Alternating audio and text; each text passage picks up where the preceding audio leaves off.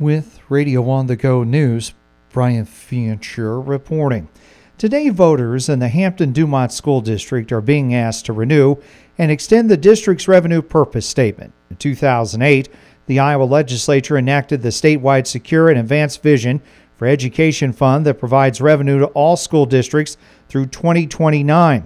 The Hampton-Dumont School District is looking to update its revenue purpose statement again through the year twenty fifty-one. The measure must receive fifty percent plus one vote to pass. This money will be used for facilities and technology across the district. Voters are reminded that this is not a property tax, but a sales tax paid at the time of purchase, so voters will pay this regardless of whether the revenue purpose statement is reapproved. Today, voters in the North Butler School District are being asked to vote on a twelve point six million dollars bond issue that, if approved, would improve learning spaces with extensive renovations throughout the elementary and high school buildings. Some of the renovations include improving outdated classrooms at the elementary school, creating a safe and secure entry into the front of the elementary school, improving ventilation in the high school gymnasium, and building a new kitchen addition to the front of the high school. The measure must receive sixty percent plus one vote to pass. The polls are open until eight p.m. today. Last night, the Hampton Police Department received the report of the theft of items from a residence in the one hundred block of eighth Street Southeast. Cash and other items were allegedly stolen, including jewelry. The investigation continues, but the total value of what was taken is at least seven hundred dollars. Last night, the Hampton City Council held a workshop meeting and received information that a business owner near the downtown area had inquired about using storage pods for storage next to his business.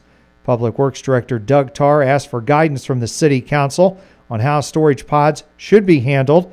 The Hampton Council asked Tarr to draft a moratorium not allowing storage pods in town until the council has time to thoroughly discuss the subject.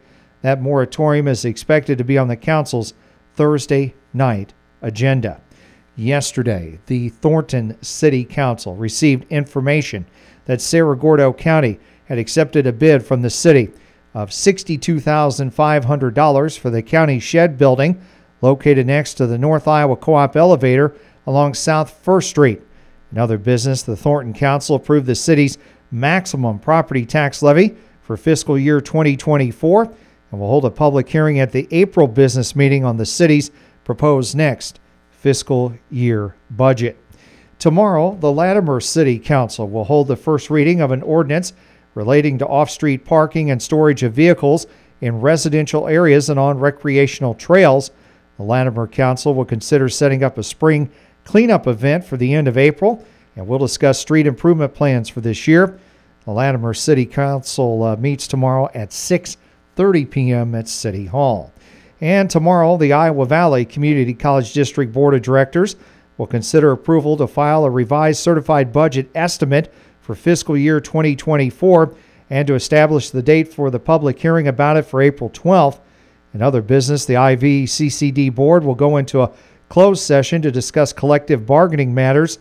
The Iowa Valley Community College District Board of Directors meet tomorrow at four p.m. at the District Administration Building Boardroom in Marshalltown. For Radio On The Go News, Brian Fancher reporting.